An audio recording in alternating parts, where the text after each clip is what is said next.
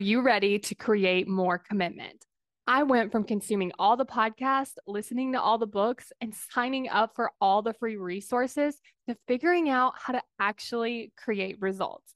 I'm Kayla Celeste, and you're listening to the Daily Steps Toward Success podcast. Let's get started. Today, we're going to be talking about how we learn a lot by doing.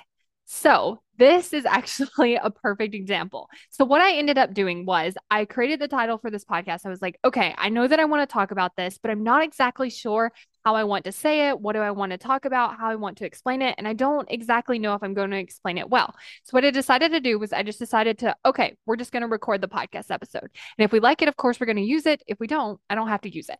And so I just started explaining the podcast.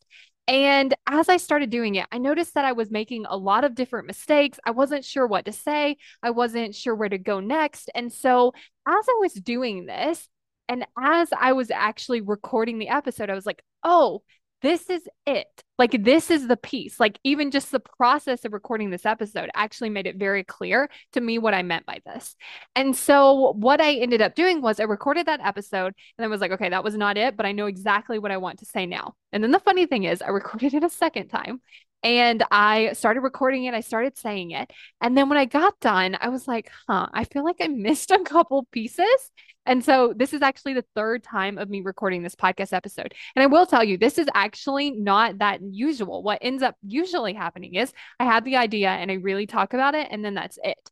But I did really want to create this one. So even though it was taking me like two, and this is the third take, I ended up deciding, like, okay, what I'm going to do is I'm going to put it out there and I'm going to learn from it.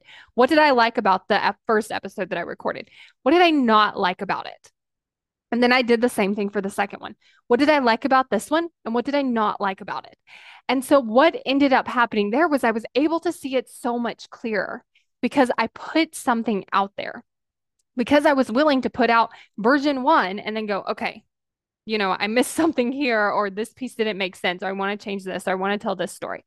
And then the second one, same thing happened. Oh, I think I left some things out. Here's the things that I think I left out. So how can I explain this now? And so a lot of times our brain's like, no, we don't need to record the piece of content. We don't need to put the thing out there because if we do, we might not know all of the information. We might not know all of the pieces. But we really want to look at wait, can we learn more about the pieces, the way that we want to say it, the way that we want to do things?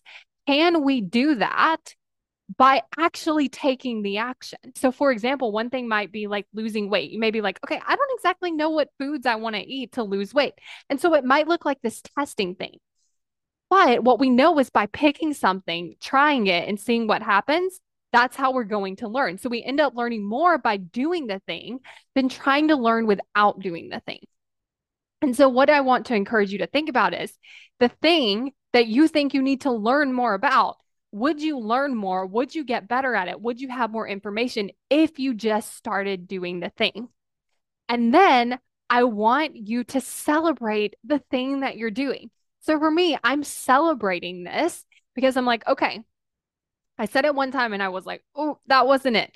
I said it the second time and I was like, oh, I left some pieces out. And now I'm doing it this third time and I'm like, okay, this one's really good. And I'm like celebrating that I was willing to get started, even though I wasn't 100% sure on how to put it out there.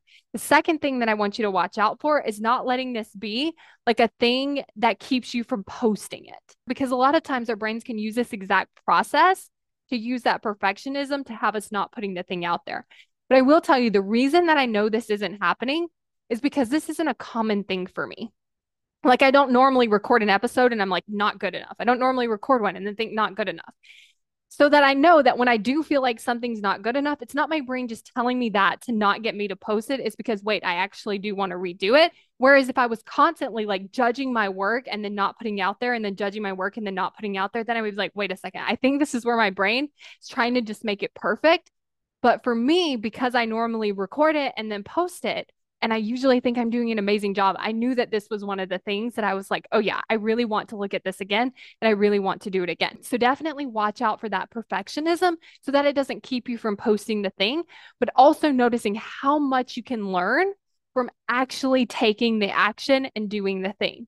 And if you want to create more commitment so that you can take more action and you can learn from that action that you're taking so that it can help you achieve your goal, then go to createcommitment.com to get on the waitlist for my course, How to Create Commitment.